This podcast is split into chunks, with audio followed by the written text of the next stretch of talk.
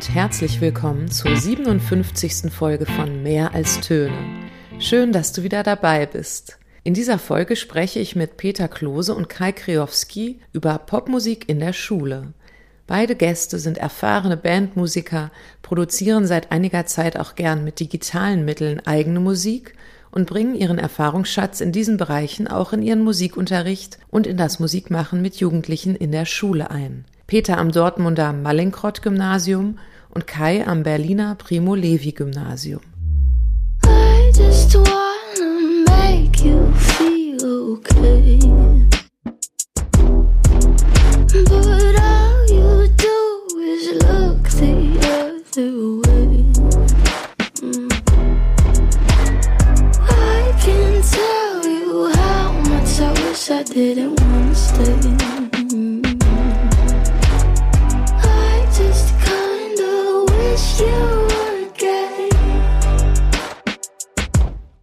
Ja, lieber Peter, lieber Kai, ich freue mich total, dass wir uns heute Abend über Popmusik unterhalten und Schule und wie man beides zusammenbringen kann. Und ich dachte so, es wäre am Anfang ganz interessant, wenn wir ein bisschen etwas aus unserem Erfahrungsschatz erzählen, so was Popmusik und Schule angeht.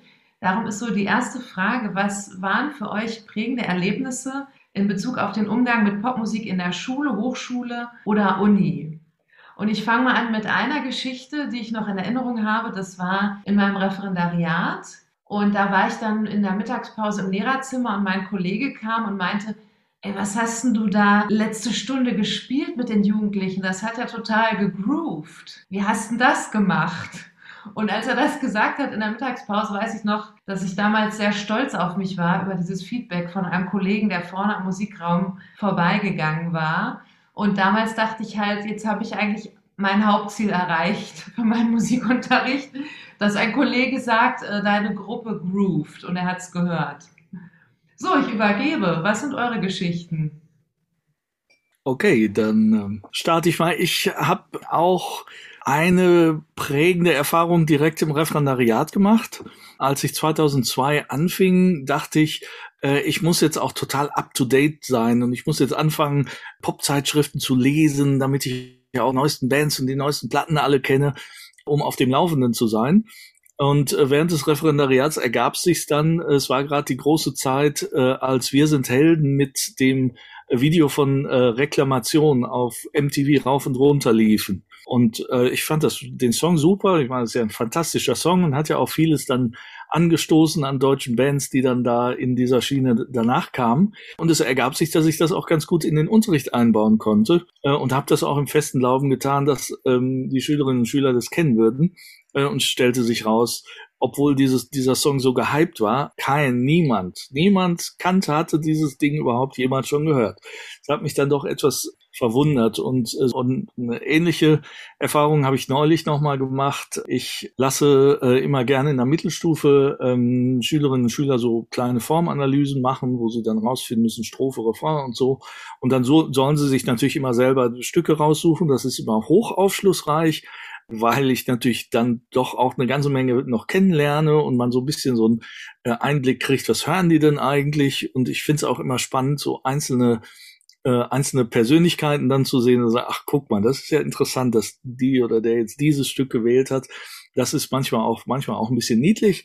Und ähm, da ist dann aber in der Regel, ja, gibt's da schon so einen gewissen äh, Teilen, die bestimmte Vorlieben und dann tauchen bestimmte Namen häufiger auf.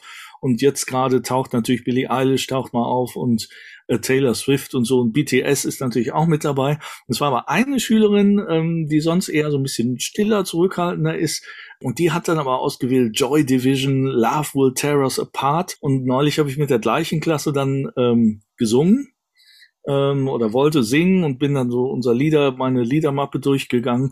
Und genau diese Schülerin, die suchte sich dann auch so ganz äh, interessante Stücke raus. Ich hatte da drin von Weezer, Buddy Holly, so einen alten Punk-Klassiker quasi. Und das kannte die dann. Äh, und dann war, damit war sie aber wirklich auch die Einzige. Und dann fiel mir irgendwann auch auf, okay, er hat auch diese, diese schwarzen Haare. Also das ist von den, von den vielen Schülerinnen und Schülern ist sie eine der wenigen, die wirklich das so ein bisschen begreift, vielleicht als eben auch Mittel, um ihre Individualität zum Ausdruck zu bringen, so ein bisschen das Distinktionspotenzial. Aber das machen gar nicht so viele. Und die entscheidende Erfahrung für mich war, die sich eben dann über die Jahre auch immer bekräftigt hat, ist, für Schülerinnen und Schüler ist Popmusik erstmal noch ein ganz weites Feld und kann eben äh, je nach äh, Person auch nochmal was völlig anderes bedeuten. Also so die Popmusik von den Schül SchülerInnen, die gibt's gar nicht. Ja, das ist interessant, was du sagst, Peter, weil ähnliche Erfahrungen habe ich auch gemacht, dass man jetzt auch nicht sagen kann, das ist der Song, der jetzt auf jeden Fall funktioniert. Ich äh, habe auch die Erfahrung gemacht, dass Songs, wo ich denke, die kennt wirklich jeder, Knocking on Heaven's Door, dass dann meine Sechsklässler, dass da vielleicht eine Schülerin den Song kannte, wo man denkt, meine Güte, das ist, äh, ist ja krass. Die lernen also Knocking on Heaven's Door jetzt durch mich kennen. Also absolut guter Wahnsinn. Oder ähm, wo ich dann auch dachte, also ich kenne, weil ich mit 14 ein riesen Queen-Fan war, also wirklich alle Queen-Songs auswendig. Meine Schülerin natürlich nicht, aber durch diesen Film Bohemian Rhapsody gab es jetzt vor ja, drei, vier Jahren wieder so ein Queen-Hype. Also da ähm, haben dann wirklich viele Schülerinnen von mir angefangen, äh, Queen-Song zu hören. Äh, Bohemian Rhapsody von, fand jetzt auch eine Sängerin aus der Schulband toll. Und äh, wir haben dann ein Queen-Medley gemacht und das hat wunderbar funktioniert. Ein Jahr vorher, ohne diesen Film, hätte keiner gewusst, was das ist und meinen Schülern wahrscheinlich auch keine Motivation gehabt, sich damit äh, groß zu beschäftigen, denke ich. Toll, danke für eure Geschichten. Fand ich super spannend äh, zuzuhören.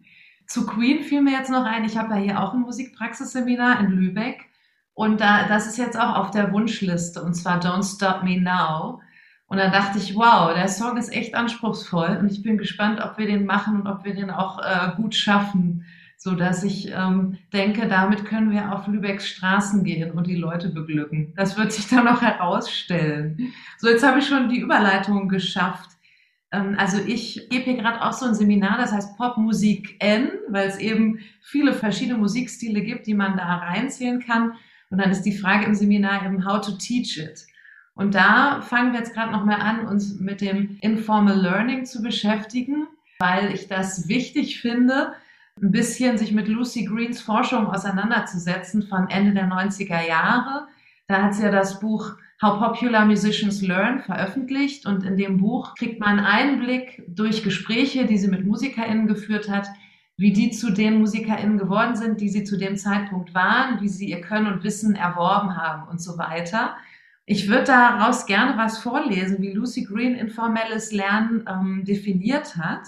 Und zwar schreibt sie da, in informellen Lernpraxen bringen sich junge MusikerInnen größtenteils selbst Fähigkeiten und Wissen bei, üblicherweise mit der Unterstützung ihrer Familie und Freunde, indem sie die MusikerInnen um sich herum beobachten und imitieren und indem sie sich auf Aufnahmen oder Performances beziehen. Welche Musiken sie dann imitieren und sich aneignen wollen, das suchen sie selbst aus. Und Lucy Green sagt dann auch, das Informal Learning, das zeichnet sich aus durch also wichtige Punkte. Zum einen ähm, der Punkt, dass es nicht vorher organisiert und didaktisiert ist. Ähm, dann der Punkt, dass die Lernenden einfach durch Zuhören, Zuschauen und Kopieren lernen. Und dann, was mir besonders gut in dem Buch gefiel, sagt sie, das Herzstück des informellen Lernens sei das Experimentieren mit musikalischen Ideen. Das hat mich auch, als ich das Buch las, sehr angesprochen. Und jetzt wüsste ich gerne mal von euch, äh, an welchen Stellen im Musikunterricht oder vielleicht auch im AG-Bereich ermöglicht ihr so ein informelles Lernen, wie Lucy Green es vor 20 Jahren quasi beschrieben hat? Ja, ich kann ja mal ähm, anfangen. Also Lucy Green hat ja einigen ähm, MusikerInnen und auch Musikpädagoginnen, die eher aus dem, aus der klassischen Sozialisation kommen, tatsächlich die Augen geöffnet darüber, wie das eigentlich funktioniert, Rockmusiker zu sein. Und äh, wo ich es total wichtig finde, ist ähm, bei den entsprechenden Ensembles, also in der Schulbandarbeit, ähm, muss einem ja schon klar sein, dass eben eine, eine Schulband ja kein Orchester ist und nicht so funktioniert, dass sich jemand da vorstellen kann und das dirigiert. Also dass sozusagen eine Probenarbeit einer Rockband natürlich eine gewisse Selbstständigkeit irgendwann bekommen muss das finde ich steckt eben in dieser Besetzung oder in dieser Form des Zusammenmusizierens ja sehr stark drin. Und das ist der Punkt, auf den ich selber bei meiner Bandarbeit immer sehr geachtet habe. Für das, für den anderen Unterricht finde ich den Begriff gar nicht mehr so zentral. Aber wir können ja erstmal vielleicht bei der Schulband bleiben. Das sind auch meine, eigentlich meine Gedanken dazu gewesen, dass gerade so der erste Punkt, den du da gesagt hast, ähm, Lernen ist nicht vorher organisiert, didaktisiert, das kann jetzt beim normalen Musikunterricht auch wirklich zu einer äh, großen Chaos-Situation führen, habe ich da jetzt erstmal gedacht. 32 äh, Schüler in einem engen Raum. Also das ist da nicht schlecht, wenn man ein bisschen didaktisch strukturiert hat äh, und vielleicht sich auch ein paar Methoden überlegt hat. Äh, Bezug auf jetzt auch auf meine Bandarbeit, meine Schulband, würde ich auch sagen, dass äh, man sich da klar machen muss, dass es eben anders funktioniert, auch das Lernen in so einer Band als im Orchester. Es ist eben kein Austeilen von Partituren. Und du hast ja eingangs dann auch gesagt, du wurdest gelobt von, von einem Kollegen, das Groove, wenn man da bei dir vorbeigeht. Also es gibt vielleicht auch noch andere Ziele. Also wie bringt man jetzt so eine, so eine Band zum Grooven? Ähm, also das geht auf keinen Fall mit Stimmen aufschreiben in Newscore und dann die verteilen und dann spielt mal los. Kannst du auch noch mal positiv beschreiben, wie es dann geht aus deiner Sicht? Also das diskutiere ich gerade auch mit den Studierenden zum Beispiel. Wie viele Noten brauchen wir? Ja, das kommt ein bisschen wirklich auf die Zusammensetzung jetzt der Band drauf an. Also ich habe eine recht große Zusammensetzung. Also äh, acht, neun Schülerinnen sind da jetzt drin ist auch ein Posaunist dabei und drei Gitarren. Da merke ich schon, bei der Größe setzt so der, ähm, setzt es an, dass man sagen muss, oh, man muss sich ein Konzept überlegen. Man muss die Voicings von den Gitarren verteilen. Also das ist dann auch meine Aufgabe, das dann einzuteilen. Also je größer so ein Ensemble, es ist schon eine kleine, kleine Big Band. Also es ist dann keine äh, Band in Rockbesetzung. Da geht dann eben tatsächlich das Arrangieren dann los und das äh, Notieren und auch vielleicht Partiturarbeit. Aber mit meiner Truppe, mit dieser Schulband ist trotzdem, wie steht im, im Fokus, das Zusammenspiel und das Grooven und das, einen gemeinsamen Puls haben. Da arbeite ich ganz, ganz viel mit denen. Und das ist auch dieser Punkt, hören, schauen, zu, kopieren. Ich merke, dass ich da unheimlich viel reingebe. Also das Zentrale in, in der Bandarbeit ist für mich eben diese Gruppe zum Grooven zu bringen und dass man also wirklich zusammen ist und und da merke ich, dass ich als Lehrer ganz viel reingebe. Gerade bei unerfahrenen Bands, die gerade zusammen anfangen, da bin ich extrem, gebe ich extrem viel Power rein. Also indem ich zum Beispiel laut mitklatsche, indem ich auch irgendwas laut mitspiele und, und diesen, also erstmal diese Energie reinbringe. Und das ist ja auch dieser zweite Punkt, äh, lernen, hören, schauen zu, kopieren. Also ich bin da sehr aktiv ja, ich bin jetzt nicht Orchesterleiter oder so, ich bin schon äh, Teil dieser Gruppe, aber ähm, muss die irgendwie zusammenhalten und auch diesen Groove eben vorleben. Auch diese Haltung beim Spielen vorleben. Ich arbeite viel so mit so einer äh, Grundhaltung. Also wie, wie steht man an der E-Gitarre, dass dann auch irgendwie ein cooler Ton rauskommt. Also hat auch viel mit Selbstbewusstsein zu tun. Das ist ja, das ist auch total spannend wie dann ungeübte Schulbands am Anfang performen, also so Neunklässler, die, die ein, zwei Jahre Gitarre spielen oder so, dann ist die Show auf der Bühne, das ist, also das ist überhaupt noch gar nicht Ziel, sondern der erste Schritt ist ja erstmal sich trauen und auf die Bühne gehen. Wenn man dann daran arbeitet, an der Performance, dann wird, finde ich, auch die Musik besser. Also es ist ganz oft, dass äh, meine Schülerinnen am Anfang ganz eingeschüchtert auf eine Bühne gehen leise singen, weit weg vom Mikrofon sind, mit gebeugtem Rücken äh, an, an ihren Instrumenten stehen. Und daran arbeite ich eben sehr viel auch dann am Freitagnachmittag in der AG. Ne? Das ist jetzt total interessant, der Punkt. Äh, das ist ja Thema Feedback jetzt. Was gibst du ihnen da für ein Feedback in solchen Situationen, um ihnen zu helfen? Ja, ist total spannend, weil äh, das eine sensible Sache ist, wenn man einer, einer sehr leisen Person die eh eingeschüchtert ist, äh, die am Mikro steht und für die das eine Riesenüberwindung ist, da auf einer Bühne zu stehen, dann sagt, du bist zu leise, ne, mehr Power. Das geht auch nicht. Also ich mache dann tatsächlich Sachen auch vor. Ich zeige dann, ähm, wie laut kommt dann meine Stimme aus dem Mikro, wenn, wenn ich das Mikro wirklich nah an den Mund rannehme und so weiter.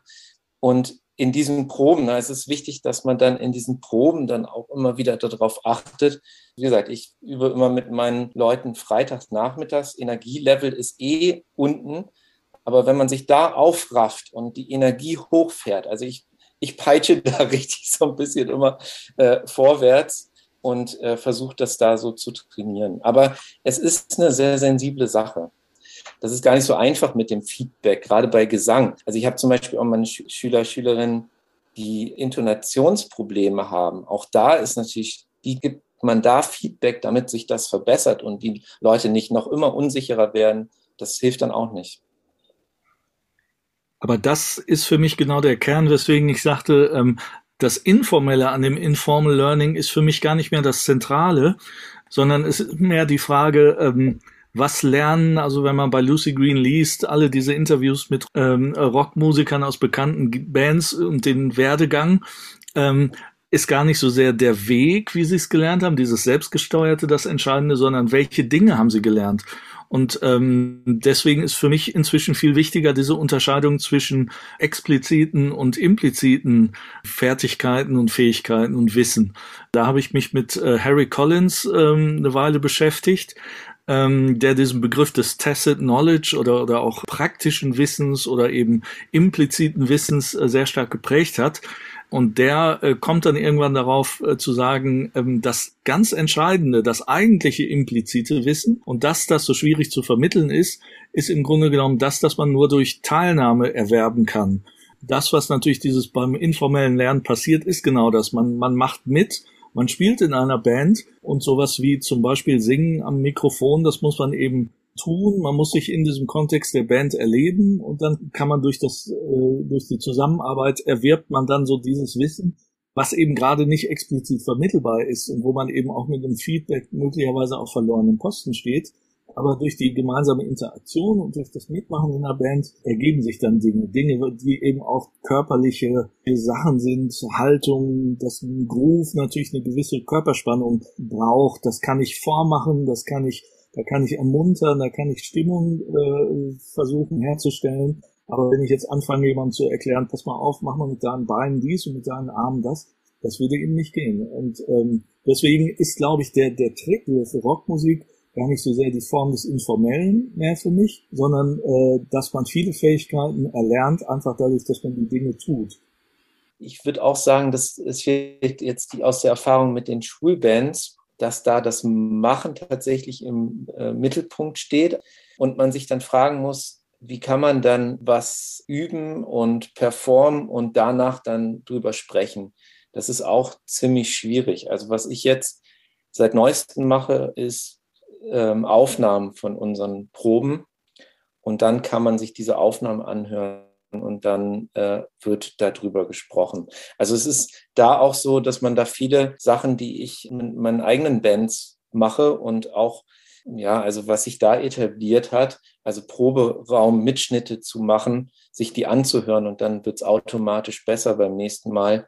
Das versuche ich jetzt auch äh, in die Schulbandarbeit reinzuholen. Und äh, ich weiß, dass das viele Bands so machen und wirklich so auch ihre Proben verbessern oder ihre Performance dann verbessern, wenn sie sich aufnehmen und das dann analysieren und drüber sprechen. Genau, das, also meine, meine Bands machen das äh, auch schon immer. Und ich finde, da kommt man dann nämlich automatisch in so die äh, typischen, also da macht sich dann diese Besetzung bemerkbar und man kann gar nicht anders arbeiten, als sich das eben auch bei, bei Rockbands eingebürgert hat. Also das meine ich dann so mit, dass man so in die typischen Probepraktiken von so Bands reinrutscht, äh, die eben nicht funktionieren, wenn dann Dirigent davor stünde. Aber ich ähm, finde auch ja. der andere Punkt, der, der sich darin ja auch spiegelt, ist, dass es ja eben auch um Wahrnehmung geht.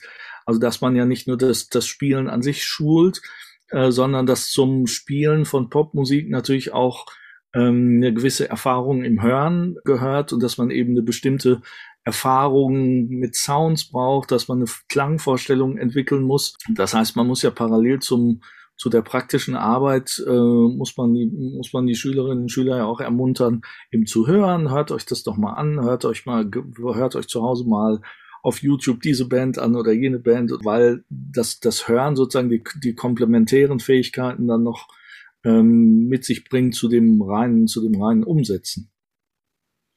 Da muss ich direkt an die nordamerikanische Bibel der Musikpädagogik denken, und zwar Music Matters von David Elliott, weil der hat das ja Mitte der 90er Jahre da schon beschrieben, dass ein stark musikpraktisch orientierter Unterricht, in dem hauptsächlich musiziert wird, nicht bedeutet, dass wir nicht auch unsere Hörfähigkeiten extrem trainieren. Und ihr habt gerade beschrieben, wie das dann passiert, aus meiner Sicht. Und David Elliott, der hat damals in den 90ern schon geschrieben, um, music making and listening are two sides of the same coin. Und das finde ich interessant jetzt, wenn ich mit Studierenden spreche, die denken immer, wenn wir viel Musik machen im Musikunterricht, dann können wir gar nicht mehr so viel hören und das ist dann in irgendeiner Form problematisch. Also interessant, ähm, was ihr jetzt auch beschrieben habt, also auch im Detail. Ähm, ich würde gerne noch auf ein paar Dinge Bezug nehmen, die ich euch schon mal habe sagen hören in früheren Gesprächen so über Popmusik und Schule. Eine Sache, die, die Peter mal gesagt hat vor einiger Zeit, ist, dass es ihn so ein bisschen nervt, dieses Mantra, dass wenn wir Popmusiken machen, zum Beispiel etwas mit Rap, das ist jetzt ein Beispiel, dass wir dann sagen können, die Jugendlichen, mit denen wir arbeiten, auch jetzt im ganz normalen Musikunterricht, die sind ExpertInnen in dieser Musikpraxis und ähm, wir sollen sie einbinden und dann ist es gar nicht so schlimm, wenn wir vielleicht in dieser musikalischen Praxis nicht so kompetent sind.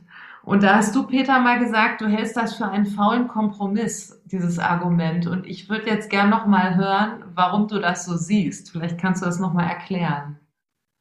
Ja, ich ähm, auf zwei Ebenen. Also ich glaube, dass dieses ähm, die, diese Idee zu sagen, wir müssen jetzt die SchülerInnen als Expertinnen ernst nehmen und ihnen sozusagen auch dann an dem Punkt im Musikunterricht ein bisschen zugestehen, dann einfach das, das Ruder in die Hand zu nehmen, dass das noch so ein bisschen aus den äh, Kindertagen der Integration von Popmusik in den äh, Musikunterricht kommt, als dann so in den 70ern man langsam feststellte, man kommt nun wirklich äh, nicht mehr drum herum, äh, aber dann kennt sich äh, die Musiklehrerin, der Musiklehrer nicht wirklich damit aus äh, und dann lässt er mal lieber irgendwie die, die Schülerinnen das übernehmen.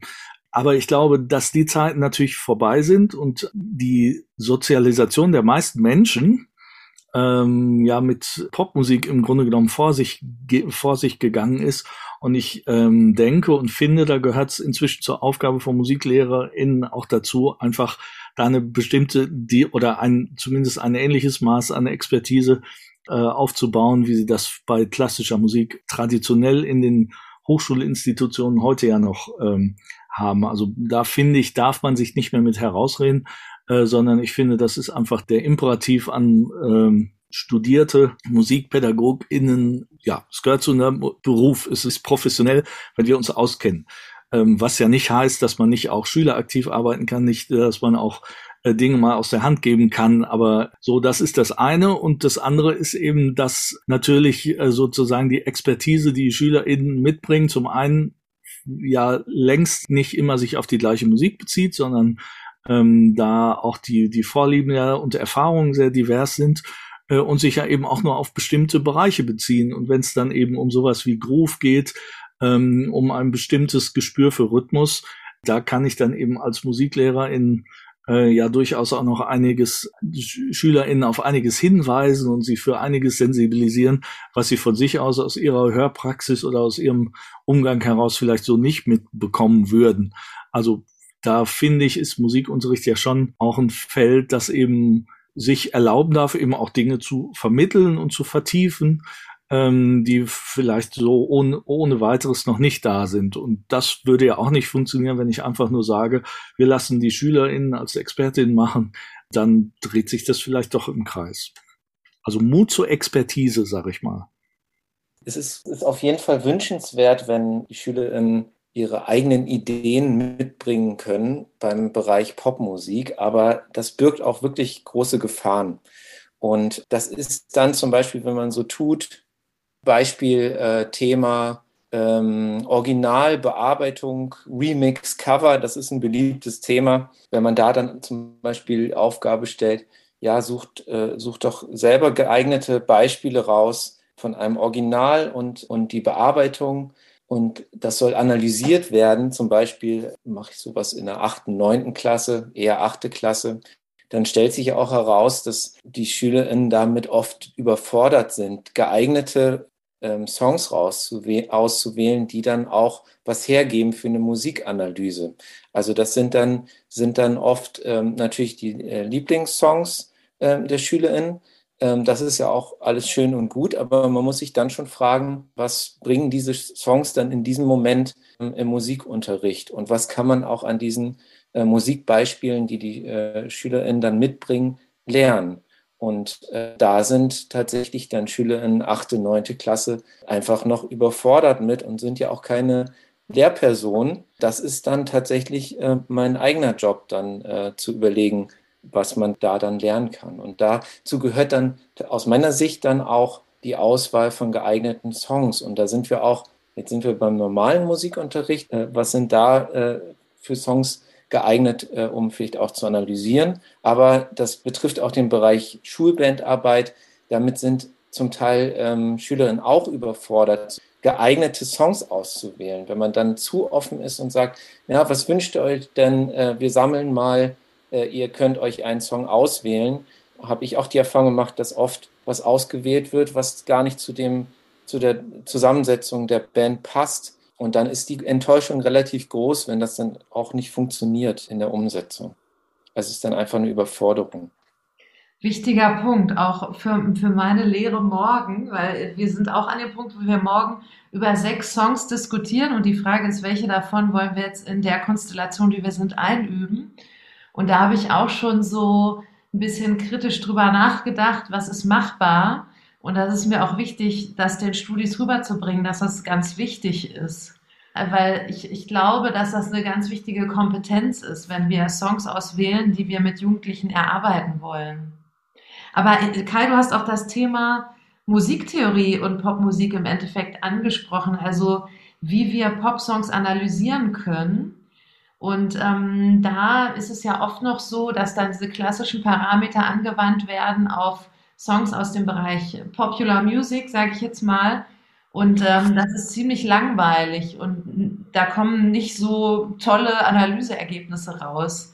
Vielleicht könnt ihr noch mal erzählen, wie ihr diesen Bereich Analyse mit, mit Songs macht, also vielleicht an einem konkreten Beispiel, was die Leute ähm, auch noch mal nachhören können, die jetzt den Podcast hören. Das fände ich total spannend.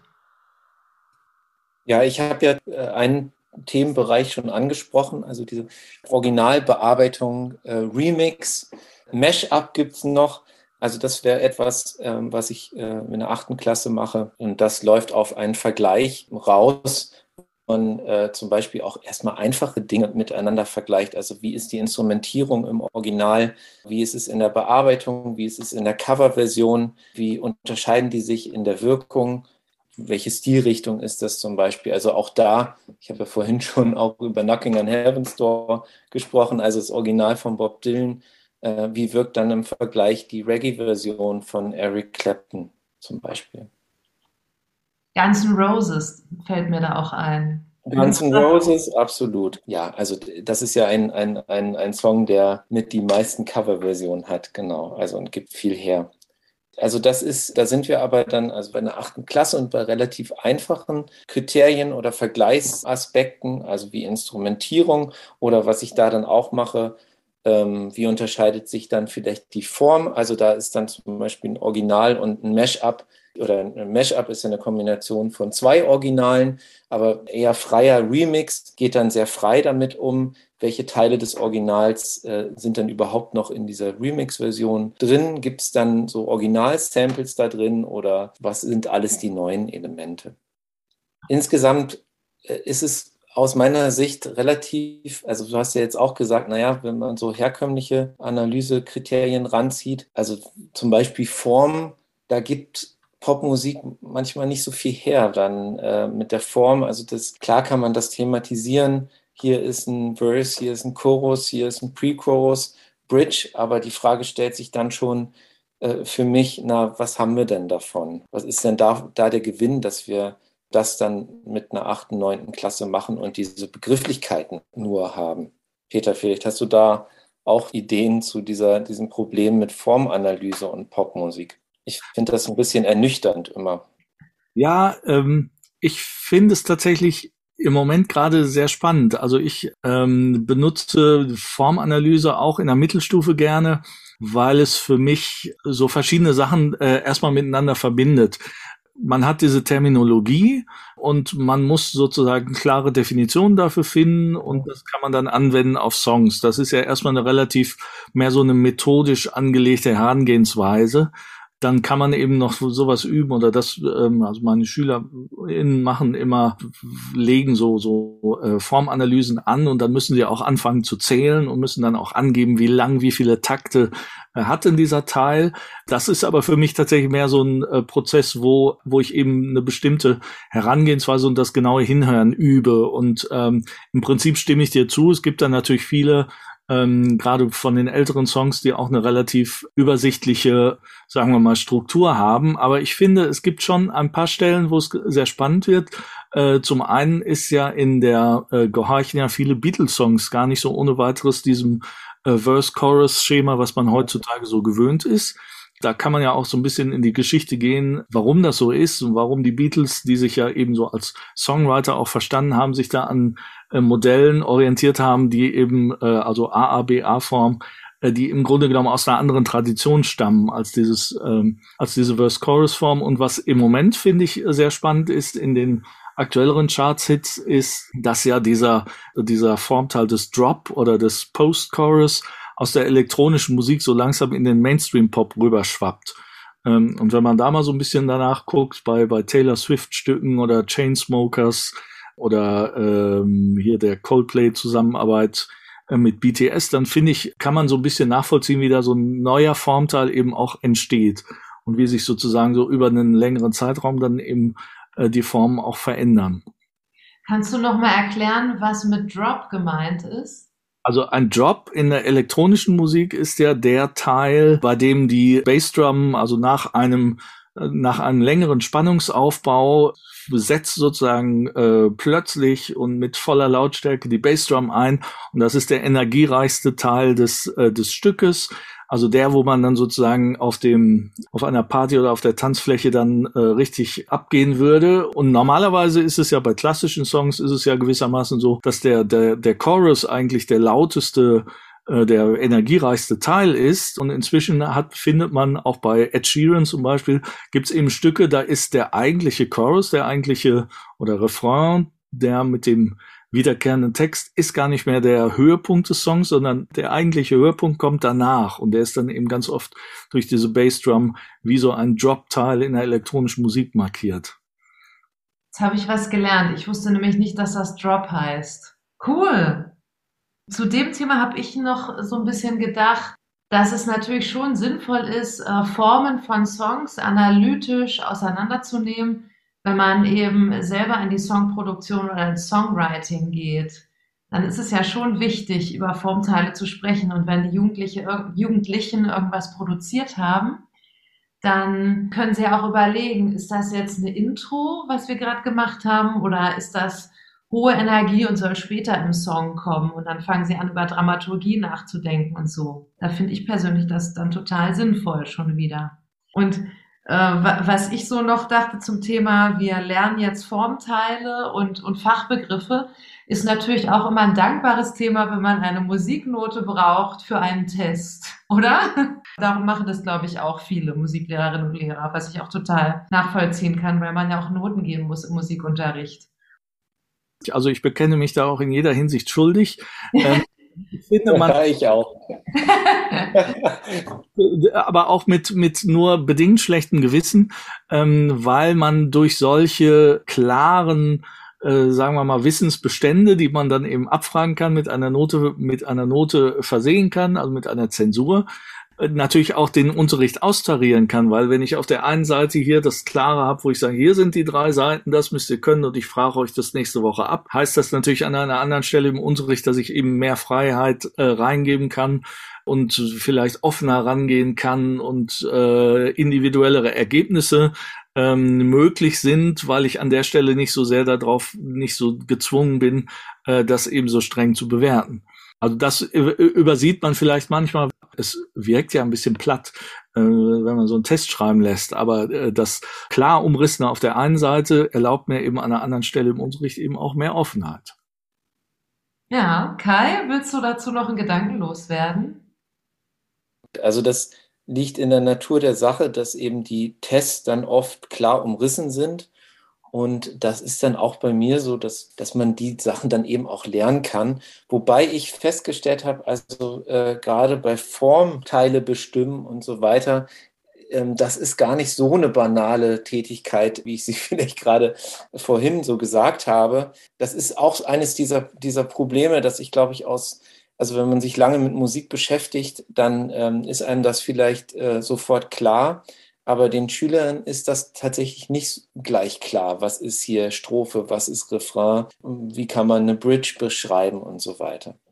Ich glaube auch, das Wertvolle daran, so aus musikpädagogischer Sicht, ist eben, dass das dann Diskussionsanlass bietet. Und das wollen wir ja, dass die Jugendlichen ins Diskutieren kommen und Argumente austauschen, warum sie etwas so oder so hören. Genau, und hm es knüpft ja auch an Bekanntem an. Das ist für mich immer für den Unterrichtsprozess sehr wertvoll, weil natürlich jede Schülerin, jeder Schüler hat eine Vorstellung davon, was eine Strophe ist, was ein Refrain ist. Und beim Begriff Bridge, den hat, haben viele schon mal gehört. Äh, aber da muss man dann schon anfangen zu überlegen, was, was ist das denn jetzt eigentlich und was unterscheidet es von den anderen Teilen? Insofern aus der musikalischen Erfahrungswelt kann man dann eben schrittweise eben auch in Bereiche gehen, die noch nicht so klar sind. Jetzt würde ich gern noch mal zum Punkt Musik machen zurückkommen. Um, da haben wir jetzt zwar schon drüber geredet, aber ich habe auch noch so einen Satz von Kai im Ohr von vor ein paar Monaten, wo wir auch eben über Billie Eilish sprachen. Und da hat Kai mir erzählt, was er mit Billie Eilish im Musikunterricht macht. Und Kai, du hast damals gesagt, es ist schwer, in der Schule einen Billie Eilish-Song nachzuspielen. Darum denkst du dir, lässt du es lieber. So habe ich dich verstanden. Aber vielleicht, vielleicht kannst du das auch noch mal jetzt ein bisschen erklären, ähm, was du damit meintest und wie du aber Billie Eilish, die ja total berühmt ist und erfolgreich, wie du sie einbeziehst und das, was sie tut. Also ich finde es relativ schwierig, Billie Eilish in der Musikpraxis zu machen, weil die recht bekannten Songs, also nehmen wir mal Bad Guy zum Beispiel, also da spielt die Produktion so eine große Rolle aus meiner Sicht. Und äh, die Struktur ist total einfach. Die Basslinie kann man auch spielen. Also könnte man auch, es gibt bestimmt irgendwelche Arrangements für Schule mit Boomwrecker oder so. Geht bestimmt alles. Aber ich finde, bei einem Song, wo die Produktion, wo eine ganz spezieller äh, Drum-Sound und ganz, ganz spezieller Bass-Sound so prägend sind, so ikonisch für Bad Guy, wo man sagt, ah, das ist Bad Guy, äh, lässt sich schwer auf Boomwecker oder auf Schulinstrumentarium adäquat umsetzen. Ähm, das ist eine sehr persönliche Meinung. Ich bin gespannt, was ihr dazu sagt. Also äh, ob das nur mein Problem ist, dass ich persönlich das dann ein bisschen ähm, albern finde oder ähm, ob ihr das auch so seht. Ich dachte jetzt auch an Jürgen Vogt, der mal in einem Artikel schrieb, so äh, bestimmte Songs auf Off-Instrumenten geht gar nicht und ist total peinlich. Und ähm, damit tun wir uns in der Musikpädagogik überhaupt keinen Gefallen. Aber auch das, finde ich, äh, kann man so nicht mehr sagen. Ich habe jetzt gerade an die Band Walk of the Earth gedacht, die ja auch so viral gegangen sind und jetzt um die Welt touren mit auf riesen Bühnen spielen. Die haben auch mit Boomwackern angefangen, diesen Ed Sheeran Song zu spielen und es war mega cool. Das ist dann, genau, also äh, das ist aber dann, dann muss man sich tatsächlich eine äh, ziemlich hohe Qualität als Ziel äh, setzen, denke ich. Also ich, ich möchte auf keinen Fall ähm, Boomwecker pauschal jetzt hier ähm, kritisieren. Dass, äh, ich arbeite ziemlich viel mit Boomweckern, aber es ist eben dann auch relativ anspruchsvoll, das äh, so hinzubekommen, dass man sagt, das ist ein richtiger Show-Effekt. Ähm, bei Billie Eilish ist auch noch eine zweite Sache, finde ich, relativ schwierig. Äh, und das ist die Tatsache, wie, wie sie singt oder was sie da auch etabliert hat. Dieses ganz nah am Mikrofon, oft sehr leise, ja. äh, sehr spezieller Sound oder sehr, auch ein spezieller Effekt. Was auch, wenn, wenn ich jetzt denke, ich würde jetzt Bad Guy mit einer Klasse singen, dann wäre das auch ein bisschen seltsam, denke ich, vom Sound. Also schwierig umzusetzen. Auch, also, obwohl es auch erstmal auf den ersten Blick äh, eine einfache Struktur hat. Es ist auch vom Ambitus und so. Wahrscheinlich kann man, können das alle singen, es kennen alle, aber irgendwie ähm, passt es nicht so ganz. Und das ist jetzt auch spannend eigentlich bei vielen aktuellen Sachen, wie man so wirklich ganz aktuelle Pop-Songs äh, mit Schulbands auch umsetzen kann. Das äh, finde ich oft auch ziemlich problematisch. Also die Sachen, die so eine akustische Besetzung haben aus den äh, 60er, 70ern, sind viel, viel einfacher umzusetzen. Äh, Soul-Sachen wie von Adele oder ja, gehen dann auch noch mit Klavierbegleitung und so weiter. Aber elektronische Produktionen, die ja zum Beispiel richtig toll sind, also ich bin äh, zum Teil richtig begeistert, was eben Billie Eilish und ihr Bruder produzieren, aber für mich ist es total schwierig, da ein Mittel zu finden, das mit meinen Ensembles oder dann auch im Unterricht zu musizieren. Äh, ich sehe es ein bisschen optimistischer, obwohl ich auch noch nicht den Königsweg gefunden habe, es umzusetzen. Aber es gibt ja inzwischen so eine Tendenz auch zu einem Minimalismus, äh, der aber eben mit, mit, mit einem sehr hohen Soundbewusstsein einhergeht. Und ich finde, dass das eben schon auch Chancen eröffnet, gerade weil so die Musik nicht mehr auf einer, auf so einer hergebrachten instrumentalen Virtuosität basiert, ähm, sondern man teilweise mit sehr wenig Sounds dann eben äh, trotzdem interessante Texturen macht. Das ist natürlich erstens an der Stelle ein Problem, wo wir ja, also äh, ich ja auch als langhaariger Musiklehrer, man dann noch so mit so der E-Gitarren, E-Bass, Schlagzeug, äh, Hardrock-Besetzung im Grunde genommen da steht. Für so eine Besetzung ist es natürlich schwieriger umzusetzen und es hat natürlich auch einen hohen Anspruch, was äh, was was dann eben die Sicherheit im Groove, äh, Sicherheit im Timing angeht und eben die Sensibilität für Sounds das ist was, was man dann ja auch noch entwickeln muss, auch mit SchülerInnen. Aber ich glaube schon, dass sozusagen auch diese Chance, ähm, mit iPads zu arbeiten. Ich hab, experimentiere jetzt da eben auch mit äh, GarageBand teilweise und auch mit den Loop-Funktionen. Und wenn man sich so ein bisschen äh, da muss jetzt ein Schüler, Schüler oder eine Schülerin an einem traditionellen Instrument sitzen, muss da eben draufhauen, muss den, muss sozusagen das Timing selber machen. Wenn man sich davon ein bisschen löst, glaube ich, dass man mit e-, eben elektronischen Mitteln und den entsprechenden Möglichkeiten, die äh, iPads bieten, die Ableton Live bietet, dass man da vielleicht schon Wege finden könnte, wie man eben auch diese, diese elektronischeren Sounds und die Produktionen zwar nicht eins zu eins nachbilden kann, aber was sozusagen sich daran Vorbild nehmen kann und daraus dann Musik machen kann. Ja, das sehe ich auch so, dass im Bereich Produzieren oder Produktion nachvollziehen ähm, sich total viel getan hat in den letzten Jahren und ähm, tatsächlich so ein Programm wie GarageBand viele Möglichkeiten bietet und auch die SchülerInnen damit erstaunlich intuitiv umgehen können und, äh, und, und selber viel auch erforschen können. Und bei Billie Eilish ist auch noch besonders, dass eben äh, so ein Snare-Sound jetzt nicht immer eine klassische Snare ist äh, und äh, die Leute ein bisschen ausgetrickst werden. Also es kann dann auch ein Zerreißen von einem Papier sein oder eben äh, eine Mülltonne.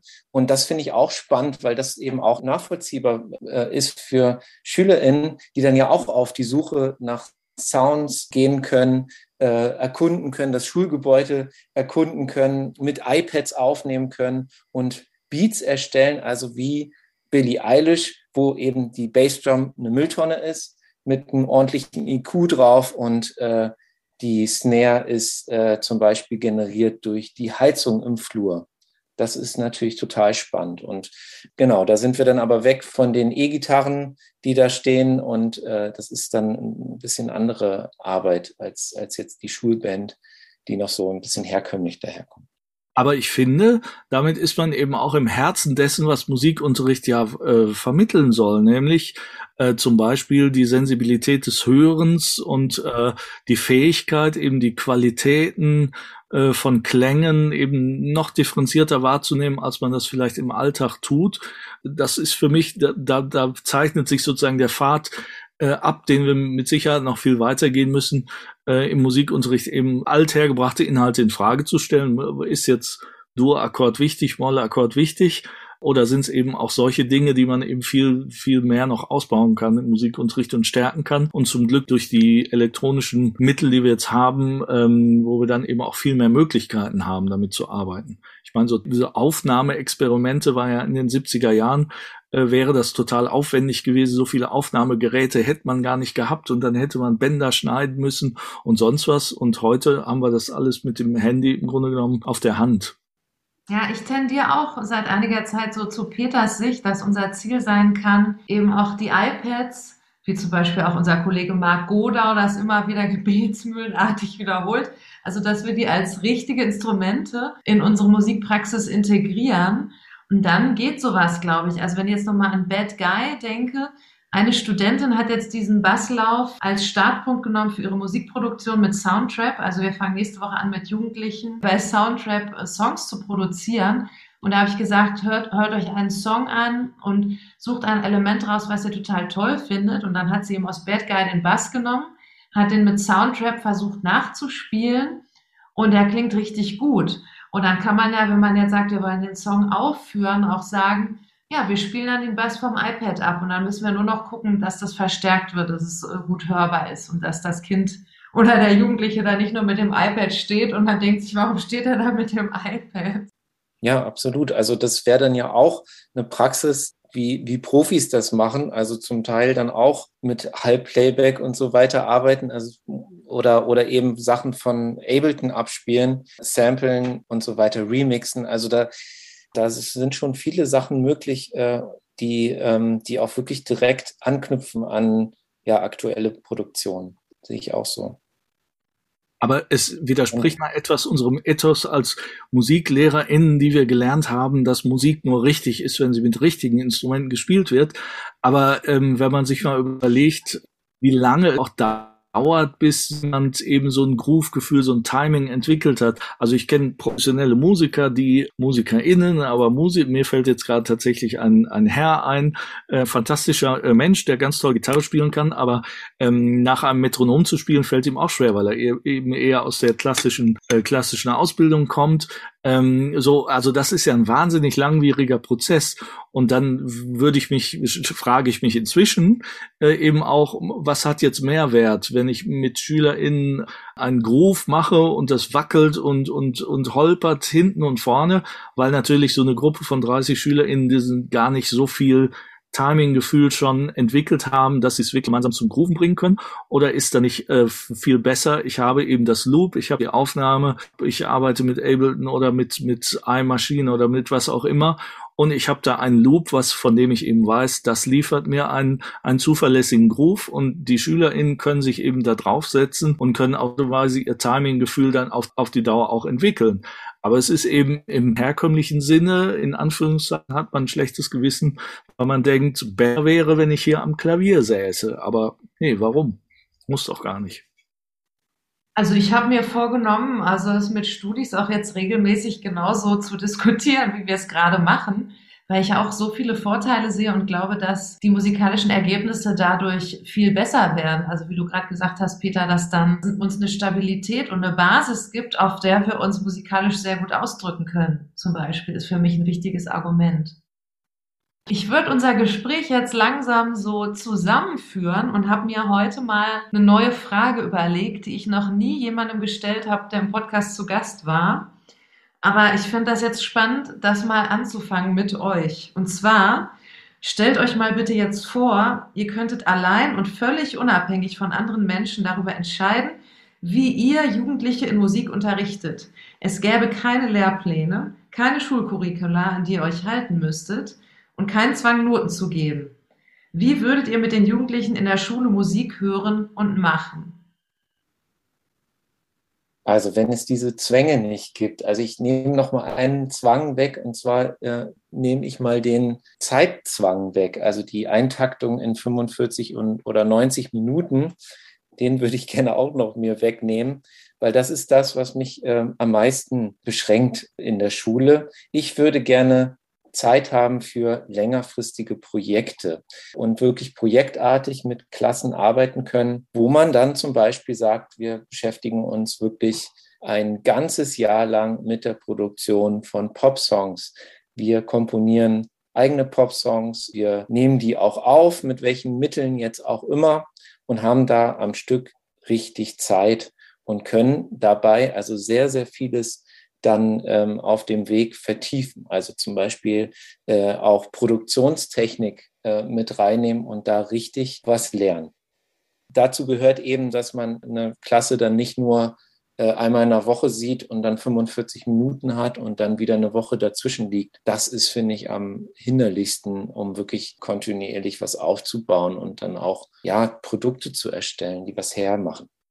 Danke. Peter?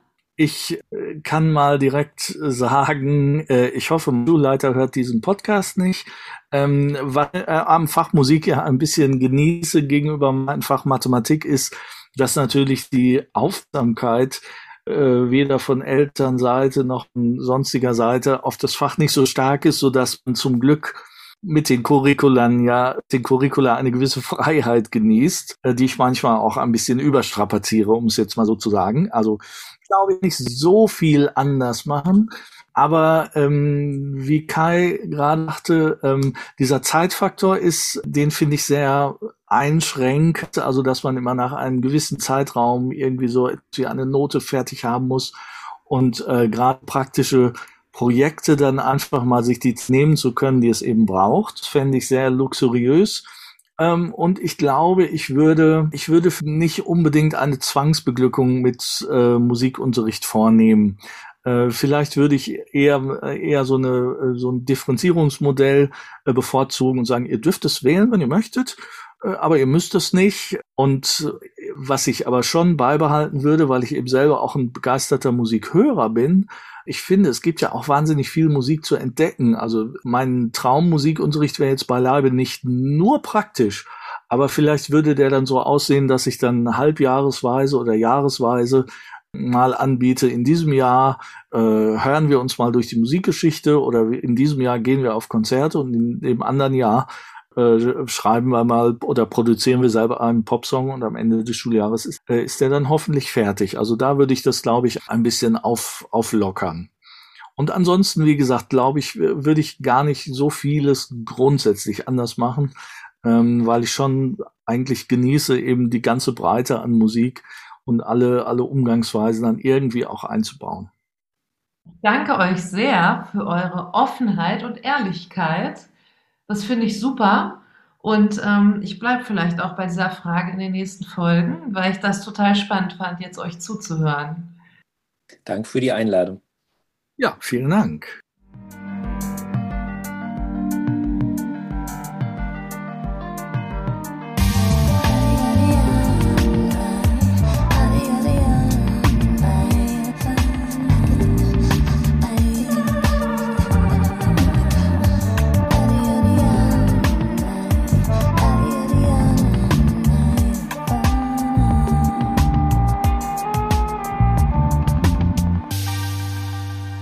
Das war die 57. Folge von Mehr als Töne.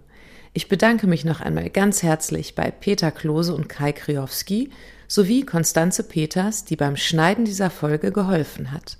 Das nächste Gespräch wird im Seminar Leadership 2022 und musikdidaktische Konsequenzen stattfinden, das ich zurzeit gemeinsam mit Annette Ziegenmeier an der Musikhochschule Lübeck leite und in dem wir den Lübecker Schulleiter Lukas Gutschewski zu Gast haben werden.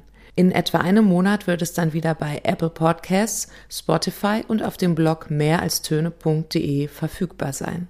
Bis dahin wünsche ich dir wie immer viel Spaß beim Musik machen, hören und unterrichten.